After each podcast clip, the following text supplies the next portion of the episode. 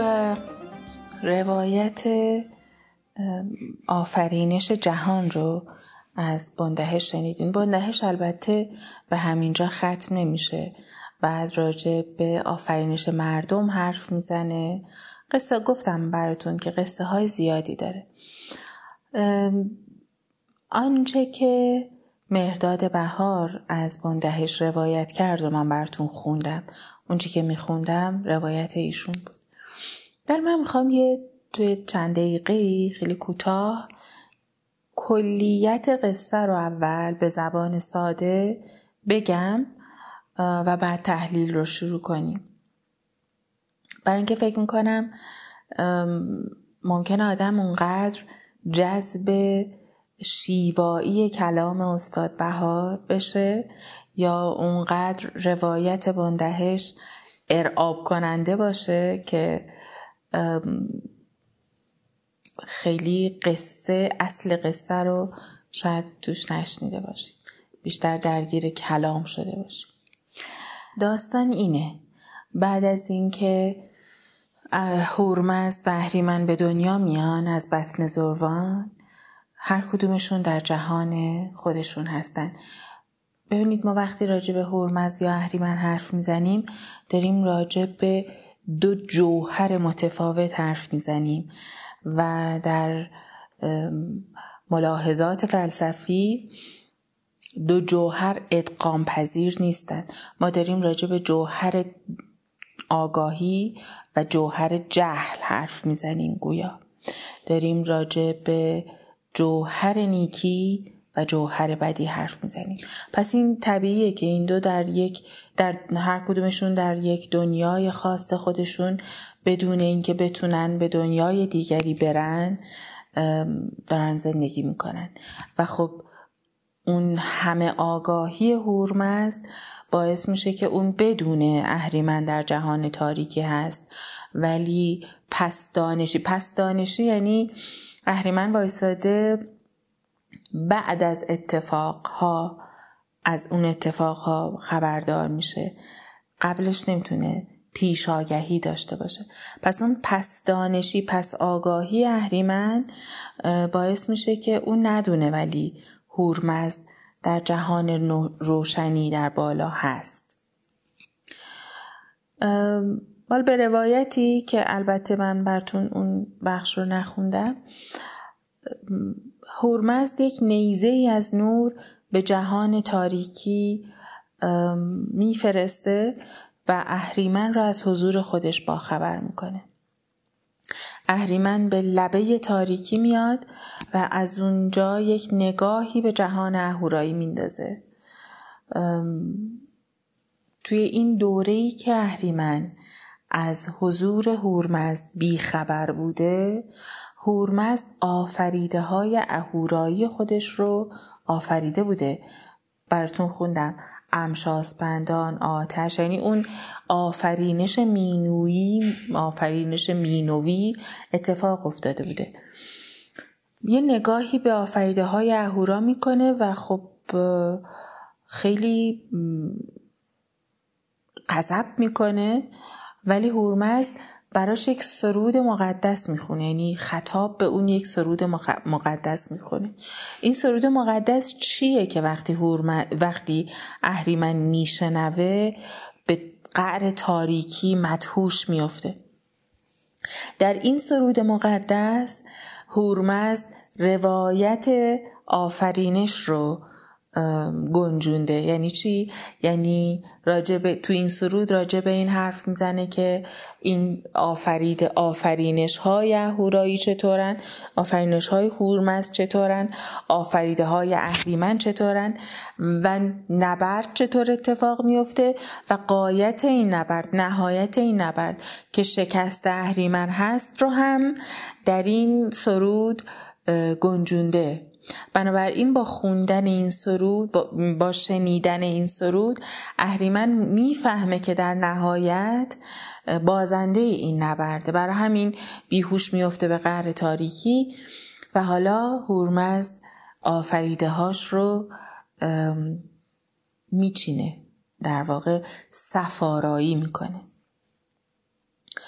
و هر آفریده یک نگاهبانی داره و اون نگاهبان یاورانی داره. همینطور به ترتیب دیگه سلسله مراتب که دیگه تو اونچه که براتون خوندم این روایت هست. کمی اگر دوست داشته باشین مفصل ترش رو بخونین، تو خود بندهش میخونین. بعد از اینکه این اون سفارایی هرمز اتفاق میفته، سه هزار سال اولین کاری که هرمز کرده بوده زمان رو کرانمند کرده بوده. گفتم براتون زروان خدای زمان بیکران است. زمان رو کرانمند کرده به چهار تا سه هزار سال و این سه هزار سالی که اهریمن مدهوش افتاده، بعد دخترش جهی توی گوشش یک آوازی رو میخونه و اهریمن بیدار میشه، شروع میکنه به آفریده آفریدن آفریده های اهریمنیش در مقابل هر کدوم از آفریده های اهورا یا آفریده های هرمزده. ببخشید من میگم اهورا. در مقابل هر کدوم از آفریده های هرمز یک آفریده اهریمنی وجود داره. آنچه که هرمز آفریده انگار که صورت مثالی جهانه، انگار که به صورت انتزاعی ایدئال یا, یا ایده دنیا رو خلق کرده اول و این, این آفریده ها، ببینید جهان نور در بالاست، جهان اهریمن در پایین. یکی از اولین آفریده های هرمز وای درنگ خداست که امکان آفرینش و نبرد و جنگ رو فراهم میکنه. اون یک خلاییه که بین این دو جهان وجود داره و هستی واقعا آفرینش اینجا اتفاق میفته، چون اینا وارد جهان همدیگه که نمیتونن بشن. اهریمن به شکل یک مار بزرگ در میاد و میخزه به دل زمین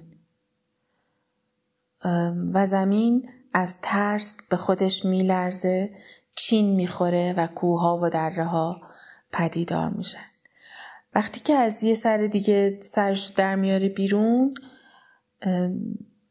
میبینه که این جهانی که این سفارایی که هرمز کرده اون از پسش بر نمیاد، از پس چیرگی بر این جهان بر نمیاد، میاد که در بره بره ولی آفریده های هرمز و از همه مهمتر آسمان نگهش میداره، چون آسمان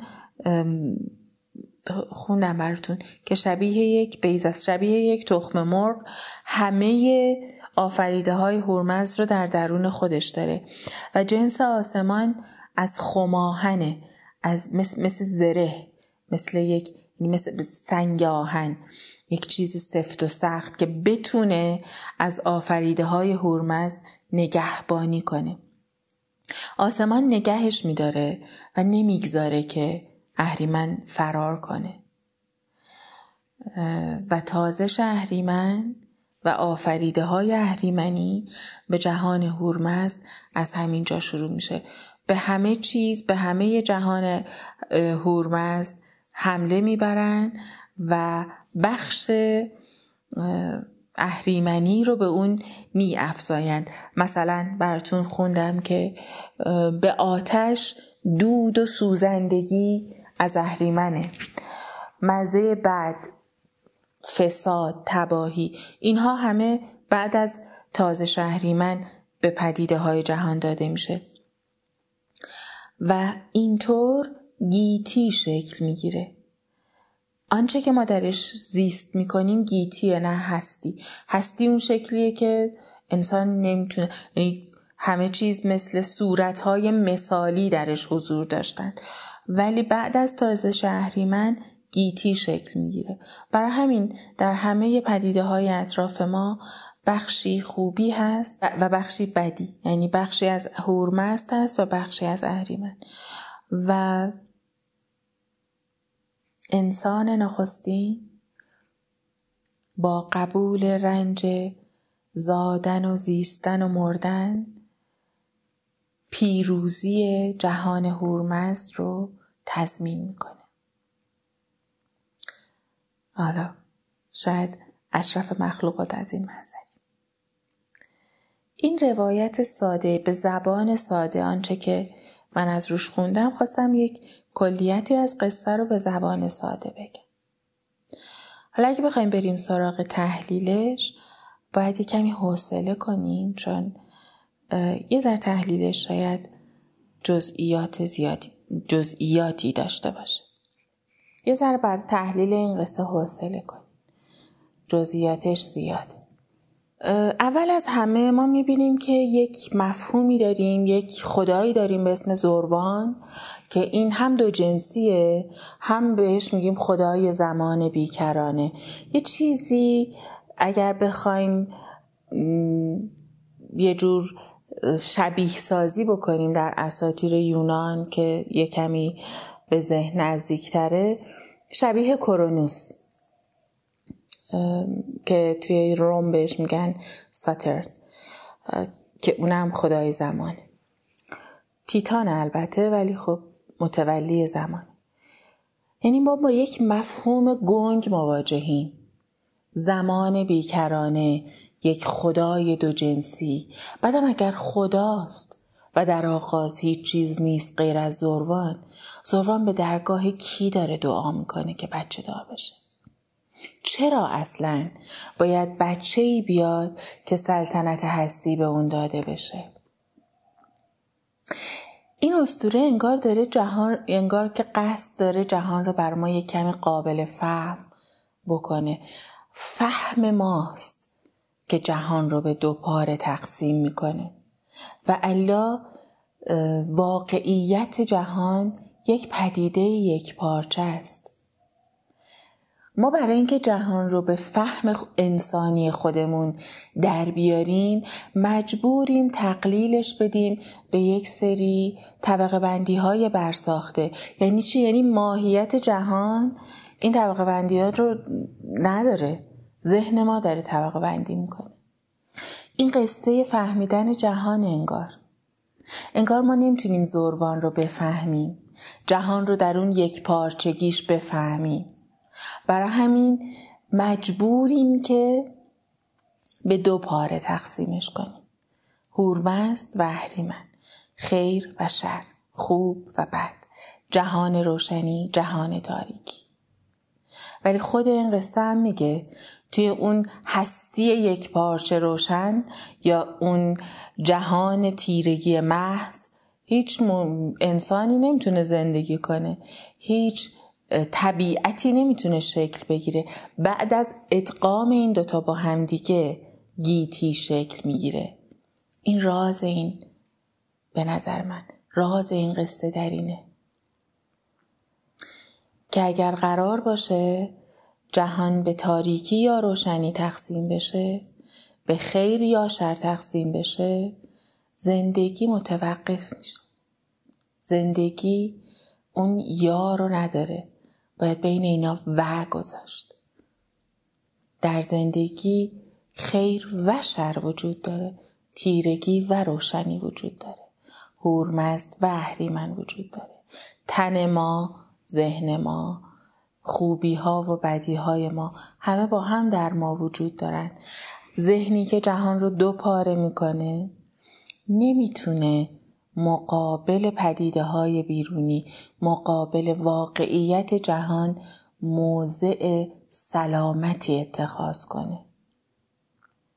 اگر ما فکر کنیم کسی یا چیزی خوب یا بده، یعنی فکر میکنیم که این هستی یا جهان هرمز اعتبار داره درش یا جهان اهریمن، در صورتی که قصه داره به ما میگه که این دوتا با همدیگه گیتی رو شکل دادن.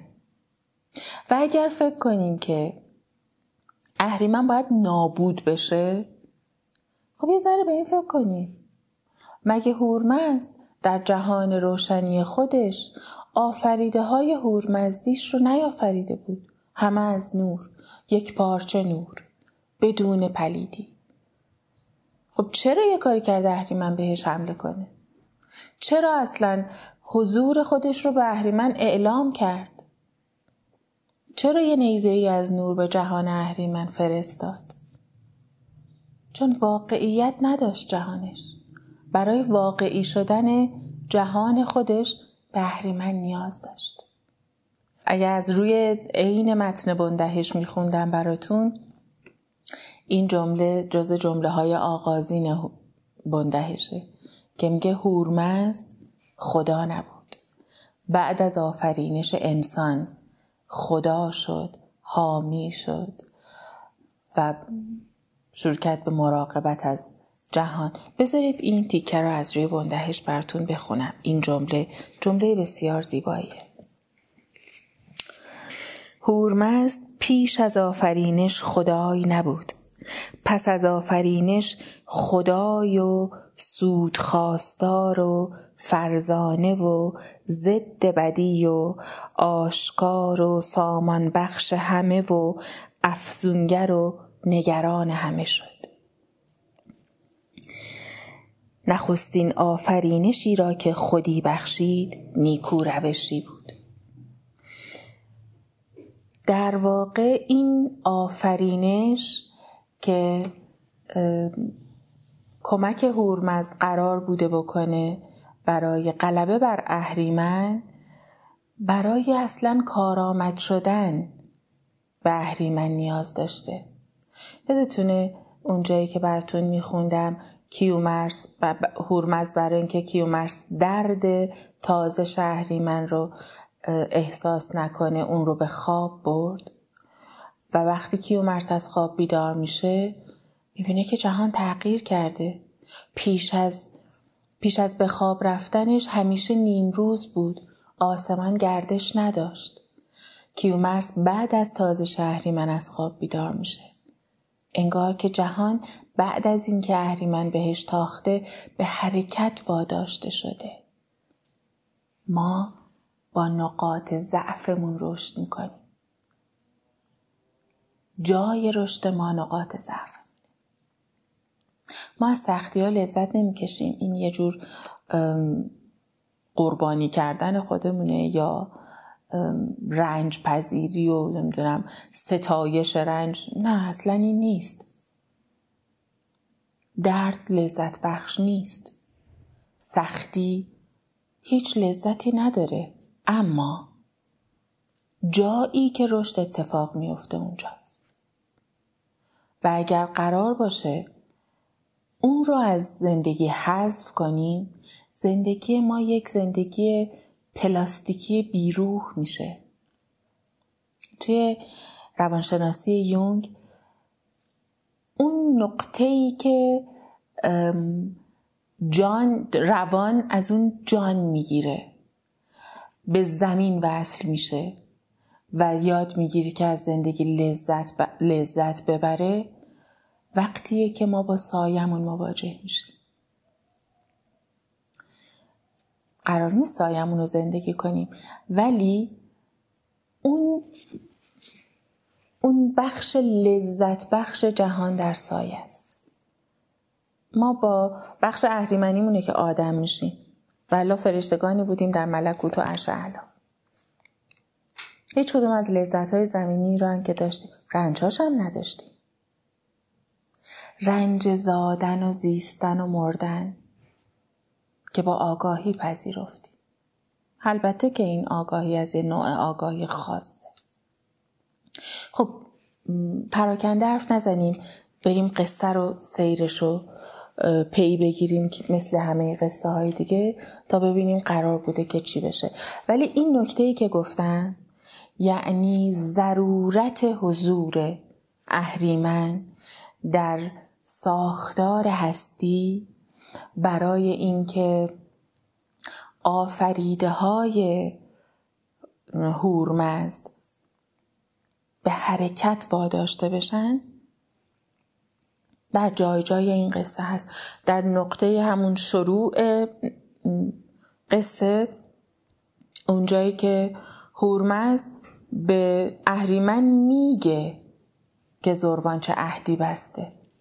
اگر هورمزد همه آگاهیه و میدونه که اگر اینو بگه اهریمن کلک میزنه، زودتر به دنیا میاد، اصلا پلیدی در جهان اتفاق میفته، یه ذره به این فکر کنیم که چرا میگه.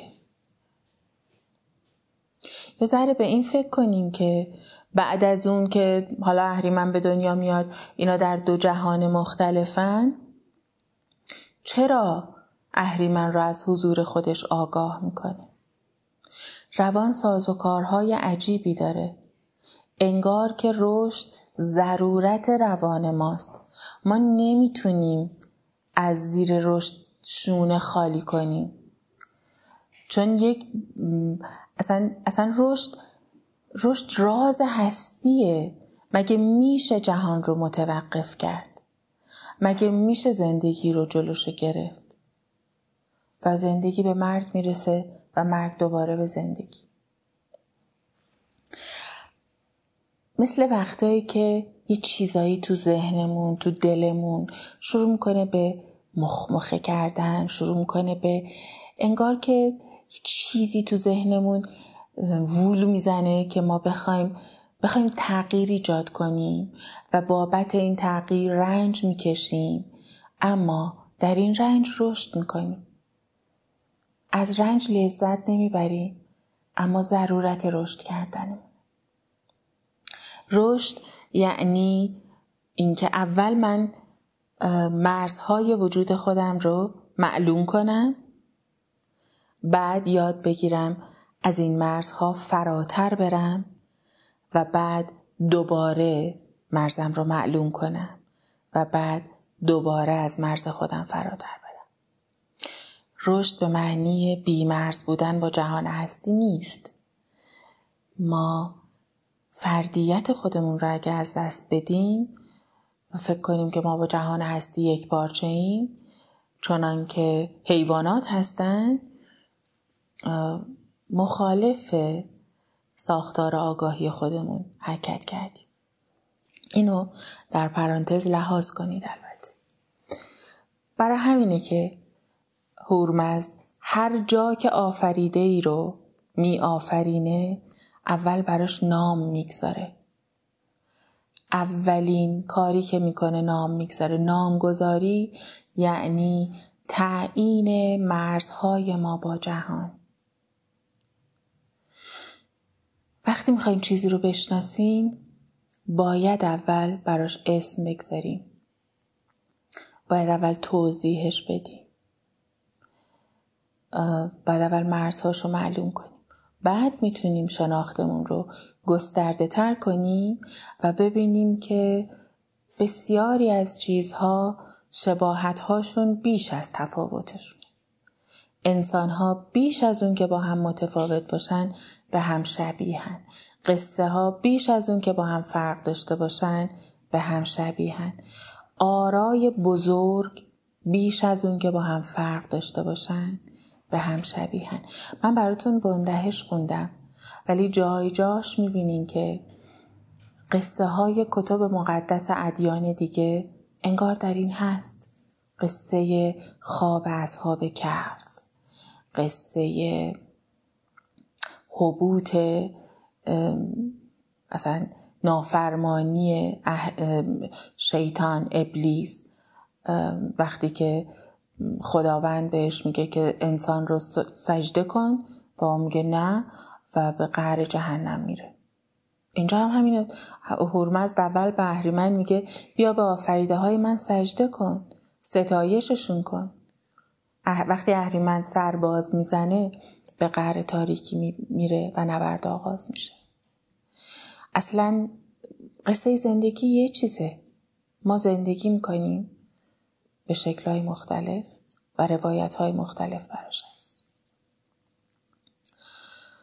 خب یه جای دیگه قصه که که هرمز ضرورت رنج رو برای اینکه جهان شکل بگیره به ما یادآوری میکنه. اون جاییه که اهریمن سرش به شکل مار در میاد خودشو میخزونه میخزه تو دل زمین و وقتی که سرشو در میاره از یه جای دیگه زمین نگاه میکنه، میبینه که از پس این سپاه بر نمیاد و میاد که در بره. آسمان نگهش میداره. این آسمان خماهنه، جنسش از زرهه و شبیه زره همه هستی، همه آفریده های هرمز رو در بر گرفته. چرا نمیذاره اهریمن بره؟ انگار مراقبت فقط یک شکل نداره. ببینید اینجا میگه که هرمز پیش از آفرینش خدای نبود، پس از آفرینش خدای و سودخواستار و فرزانه و ضد بدی و آشکار و سامان بخش همه و نگران همه شد.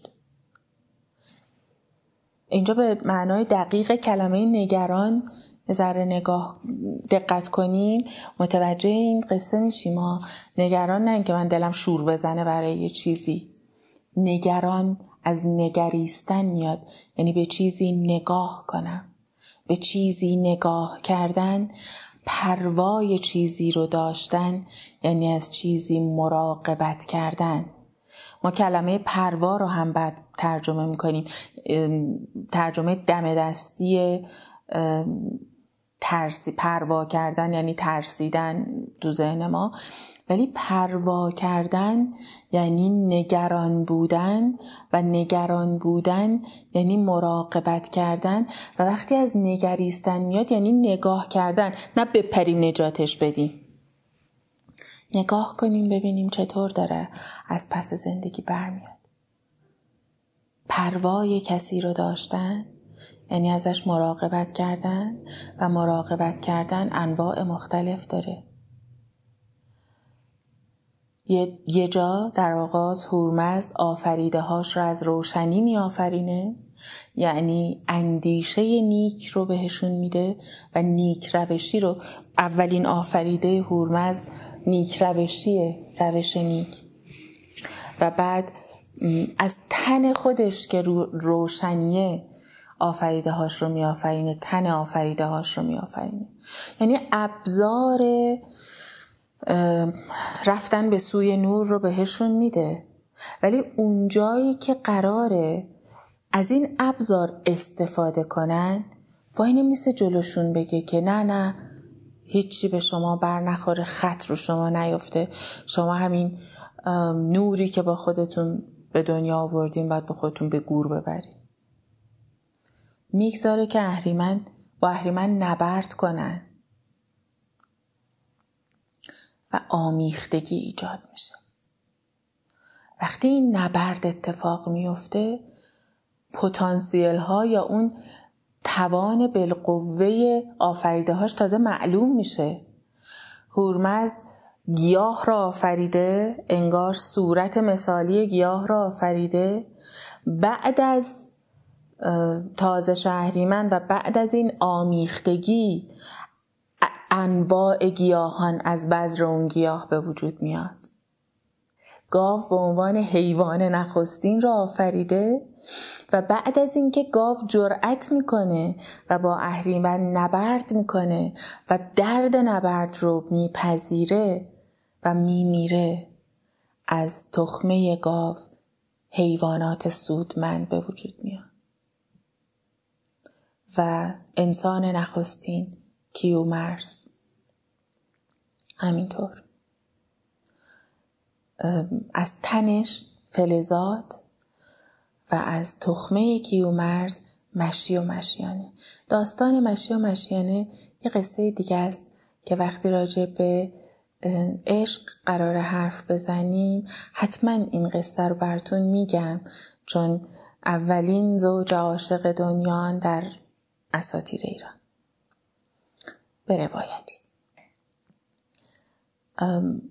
این که میگم به روایتی برای اینه که اسطوره ها رو کسی نشسته بنویسه، که اینا قصه هایی بودن که اول شفاهی سینه به سینه روایت شدن و هر قصه گو خودش رو به قصه اضافه کرده. بر همین ما روایت‌های مختلف از یک قصه داریم،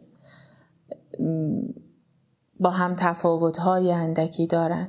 این تفاوت‌های اندک تعابیری دارن اما در اصل قصه گاهی مداخله نمی کنن.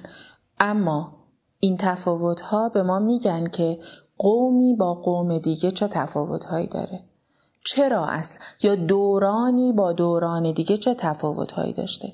این قصه ها چون شفاهی بودن در دوران‌های تاریخی روایت‌های دیگری پیدا می‌کنن، ضرورت به ضرورت اون دوره تاریخی. شما حتی می‌بینین که کلمات عوض میشن و تغییر این کلمات کارکردی داره، کارکردی رو به قصه میده که متفاوته وقتی با یه کلمه دیگه میگنش. مثلا وقتی ما یه قصه رو روایت میکنیم و کلمه ساحره رو درش به کار میبریم، این قصه کارکردش فرق میکنه با قصه، با همون قصه وقتی کلمه راهبه رو توش به کار میبریم. حالا اینا جزئیاتیه که بماند. اما خدای خیرخواه سودخواستار نمیگذاره اهریمن دره بره. قرارمون این بود قصه ها رو وقتی روایت میکنیم و تحلیل میکنیم تمام اجزای قصه اجزای یک روان باشند. پس اگر فکر کنیم که این قصه داره راجع به یک روان حرف میزنه، ما داریم از یک کودکی که در اون چیزی اسم نداره، زمان زمان بیکران است و ما فهمی از جهان نداریم، آرام آرام رشد میکنیم، نامهایی به جهان میدیم، خیالاتی میکنیم، تمایلاتی داریم، بخشایی از وجودمون رو کشف میکنیم، بزرگ میشیم، هویت پیدا میکنیم و با بخش تاریک وجودمون می جنگیم، بخشیش رو می پذیریم و زندگی می کنیم.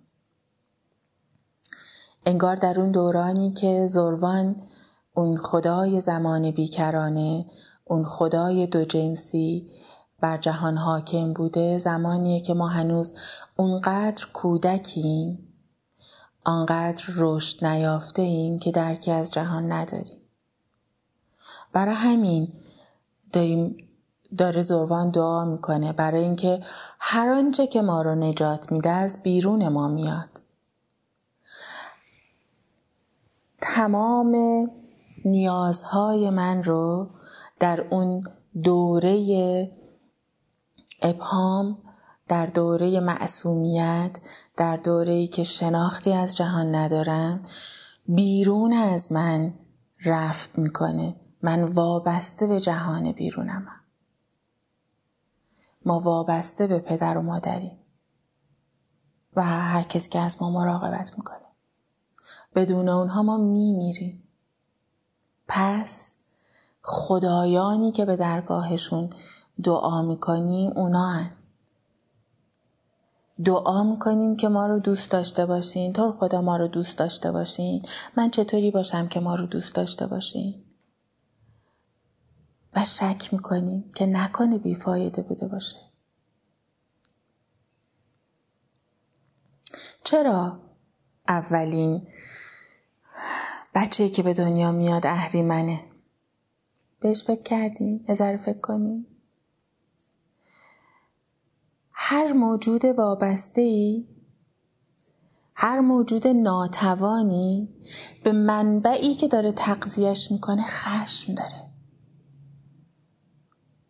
وقتی که من به یک من خودم رو ناتوان ناتوان احساس کنم و احساس کنم زندگی و مرگ من دست یه نفر دیگه است که من هیچ کنترلی روش ندارم، فقط باید در نزد اون دوست داشتنی به نظر بیام، ازش متنفر میشم. خشم خیلی احساس غریزیه، خیلی احساس آغازینیه. تجربهش کردیم هممون. اما ما تربیت شدیم و خشممون رو به شکل‌های مختلف نشون میدیم. در این حال بخش دیگری در ما شکل گرفته که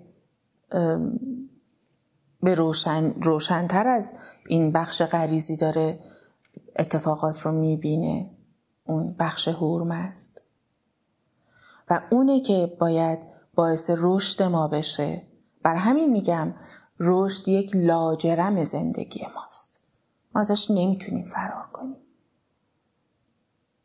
یا یک یک صورت ازلیه، صورت‌های ازلی اتفاقاتی هستند یا مفاهیمی هستند که در تمام طول تاریخ بشریت برای همه اتفاق میفتن. مثلا اینکه ما همه به دنیا میایم، خب تولد یک اتفاق ازلی ابدیه، یک کهن الگوست. حالا شما با عبارت کهن الگو ممکنه آشناتر باشین، ترجمه نه چندان دقیقی از آرکیتایپ. رشد یک کهن الگوه، یک اتفاق آغازینه، یک الگوی آغازینه، یک الگوی کهنه. خب روان این سازوکارها رو داره. اون وقتایی که ما داریم یاد میگیریم از والدینمون، داریم کارهایی که با ما کردن، کارهایی که با جهان میکنن، جوری که با پدیده های جهان مواجه میشن رو درونی میکنیم. آفرینش جز به زمان ممکن نباشد.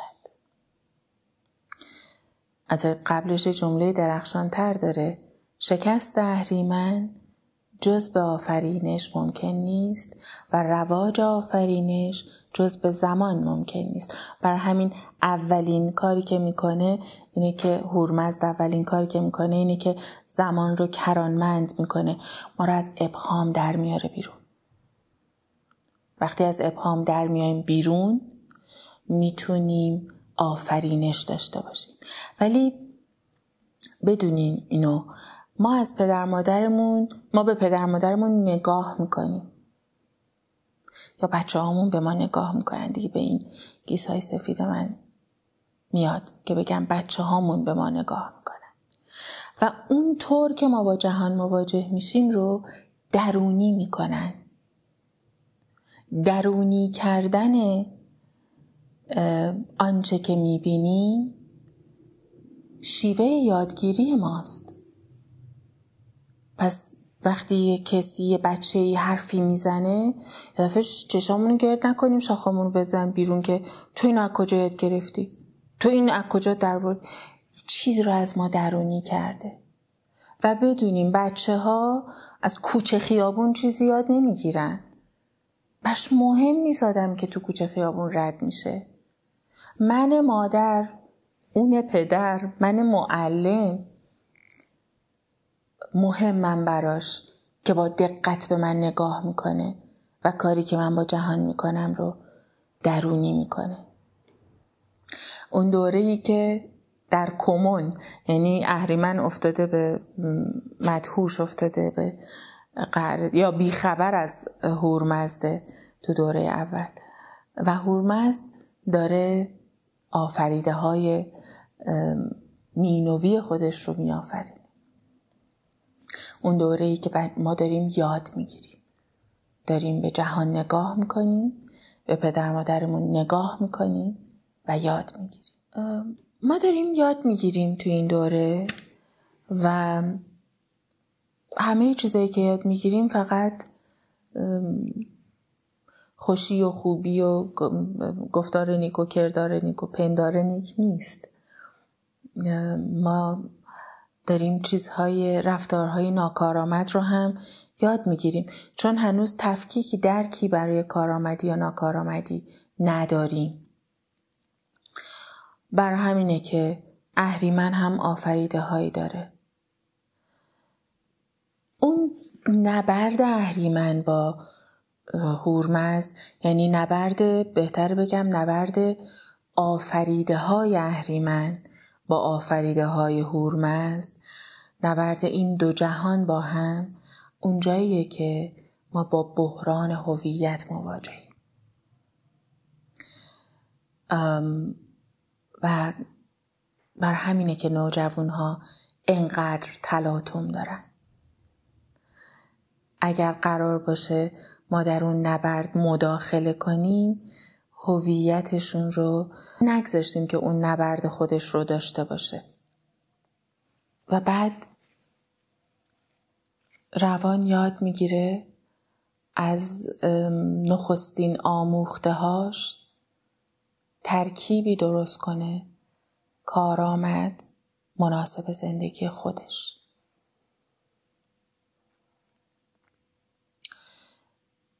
این کارا، این آفریده ها یا این اتفاقات طبیعتاً تلفاتی داره.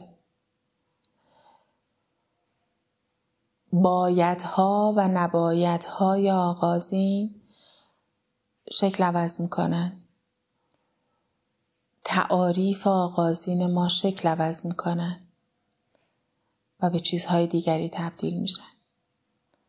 پذیرفتن مرگ یک باور هزینه گزافیه، که گزاف نگم، هزینه سنگینیه که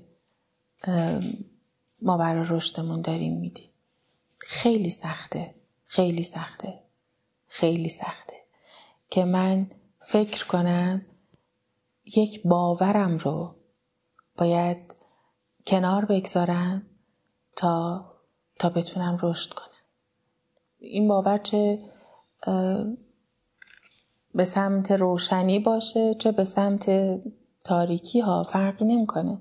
یعنی اگه من باورم این باشه که جهان میخواد به من آسیب برسونه و برای رشد باید این باورم رو کنار بگذارم، همونقدر سخته که فکر کنم جهان قرار اصلاً به من آسیب نمیرسونه، من اگر خوب باشم جهان با من به خوبی رفتار میکنه و حالا برای رشدم باید این باورم رو کنار بگذارم، چون جهان نه قر... میخواد به من حمله کنه، نه میخواد از من مثل یک دردانه مراقبت کنه. جهان در کار خودش میکنه. هر کدوم با... کنار گذاشتن هر کدوم از این باورها سخته، ولی با این باورها نمیشه رشد کرد. منظور من از هزینه‌ای که پرداخت میکنیم اینه. قصه آفرینش، روایت بندهش از قصه آفرینش یک خطر داره برای مایی که داریم در ادبیات اینچنینی زندگی میکنیم. خطرش اینه که در ذهن انسان ایرانی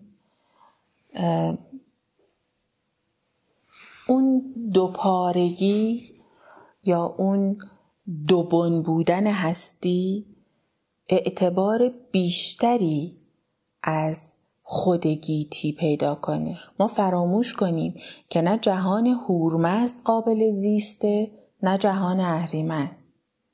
انسان در هیچ کدوم از اینا نمیتونه زیست کنه.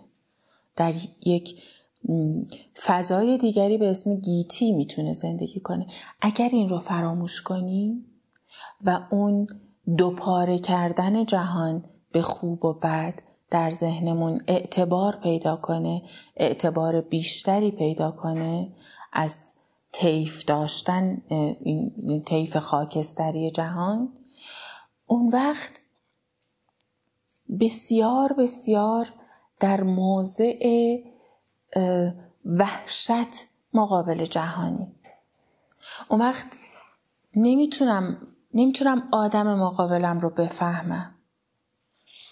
انگار که اگر تو بدی میکنی همونی نیستی که به من خوبی کردی، چون یا تو اهریمنی هستی یا یا مینوی دیگه، یا از جهان هورمزدی یا از جهان اهریمن. متوجه یادمون میره یادمون میره که آدم حاصل این ترکیبه، حاصل بعد از اینکه کیومرث مرد آدم خلق شد، آدم به وجود اومد. بعد از اینکه کیومرث در نبرد با اهریمن مرد، آدم ها به وجود میان. مشی و مشیانه که زن و مرد آغازینن، که باز این قصه رو به قصه آدم و حوا به شدت میتونیم شباهتش رو ببینیم. اگر این یادمون بره، مدام در حال دوپاره کردن همه چیز باشیم، اون وقت زندگی انگار یا باید در بهشت باشه یا در جهنمه. خیلی زندگی سخت میشه، خیلی غیر واقعی میشه. ما رنج میکشیم چون فکر میکنیم نباید افسرده بشیم. افسردگی مال جهان روشنی نیست. زندگی خوب زندگیه که افسردگی توش نباشه، شکست توش نباشه، استراب نباشه، خشم نباشه. اون وقتی که از افسردگی رنج میکشیم، از خشممون احساس گناه میکنیم، از استرابمون میترسیم. زندگی یک پارچه است. و یا مثل بچه های کوچیک، دیدین وقتی بچه بچه هایی که زیاد تنبیه شدن و تنبیهشون هم این بوده که تا یه کار بدی کردن بهشون گفتیم خیلی بچه بدی هستی. بعد من خیلی باشون مواجه شدم. بعد یک کارهای خرابکاری میکنن، بعد بهشون میگی که چرا این کار کردی؟ میگه خب چون من بچه بدیم. ما خودمونم با خودمون اینطوری حرف میزنیم.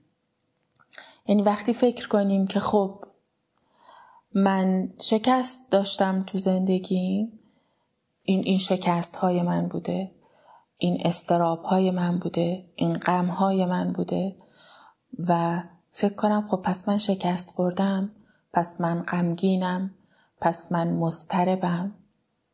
خب طبق همین رفتار میکنیم دیگه.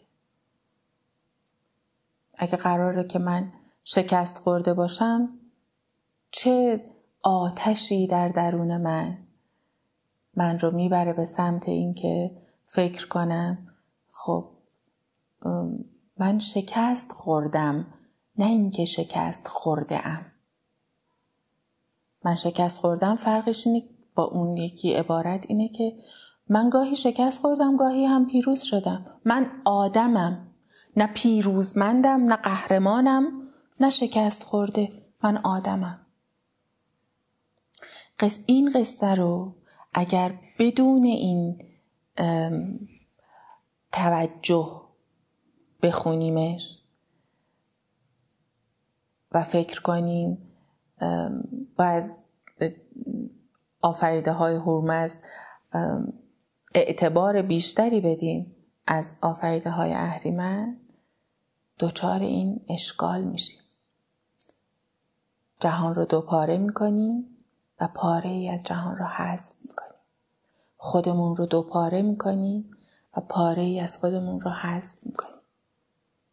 اون وقت اگر اشتباه کنیم، جرأت اعتراف به اشتباهمون رو نداریم. نمیتونیم معذرت خواهی کنیم. نمیتونیم جبران کنیم. چون اگر بپذیرم که اشتباه کردم، انگار از جهان هرمز به جهان اهریمن پرتاب شدم. و اجازه اشتباه کردن وقتی به خودمون ندیم، انگار خودمون رو از جهان هرمز فرض میکنیم و چهار دست و پا میخوایم بچسبیم به این جهان که یه وقت نکنه به اون یکی جهان پرتاب شیم. وای درنگ خدای اون جایی که ما درش زندگی میکنیم. نه در جهان اهریمنه، نه در جهان هرمز. بین این دوتا بود. یادتونه؟ اون در بالا زندگی میکرد، این در پایین و این وسط. زندگی این وسط جریان داره. نه بین مثبت بی نهایت و منفی بی نهایت. امیدوارم امسال وقتی پای سفره هفت سین نشستیم، اون آتشی که همه جا جریان داره مثل صاحب خانه که در خانه است، تو دلمون پیداش کنیم. یه چیز کوچولو هم بگم، تو قصه ها، قصه های ایران باستان دیدین که براتون خوندم دوازده ماه سال هر کدوم اسمی دارن. این روایت رو من از استادم دکتر اسماعیل پور نازنین شنیدم تو یکی از دوره هایی که باشون داشتم. جهان، زمین زمین روی این دوازده ستون برپا شده و هرمز این جهان نو رو روی دوازده ستون که دوازده ماه سال هستن آفریده. همون لحظه‌ای که این آفرینش اتفاق افتاده، آفریده های اهریمنی از اون زیر شروع میکنن به خوردن و ساییدن این ستونها و در لحظه سال تحویل، وقتیه که اون دوازده ستون ریختن، ولی ولی هرمز که میدونسته این اتفاق میفته، همزمان که اون داره آفریده های اهریمنی دارن ستون ها رو میجون، اون هم داره ستون های جدید رو پایه‌گذاری میکنه. در لحظه‌ای که این ستون ها فرو میریزن، ستون های جدید افراشته میشن و زمین نو روی ستون های نو قرار میگیره. شاید برای همین اون وقتا که بچه بودیم، تو لحظه سال تحویل دلمون میلرزید، قبل از اینکه اینطور درگیر ماجراهای زندگی بشیم و یه ذره به زمین و زمان متصل تر بودیم. من خودم یادمه وقتی بچه بودم با تمام سلول های بدنم انگار منتظر لحظه سال تحویل بودم. بعد که خودم بچم به دنیا آمد، این رو تو چشمای اونم میدیدم که چقدر منتظر اون لحظه اتفاق بیفته و حالش عوض میشه. سال نوتون مبارک باشه. از همین الان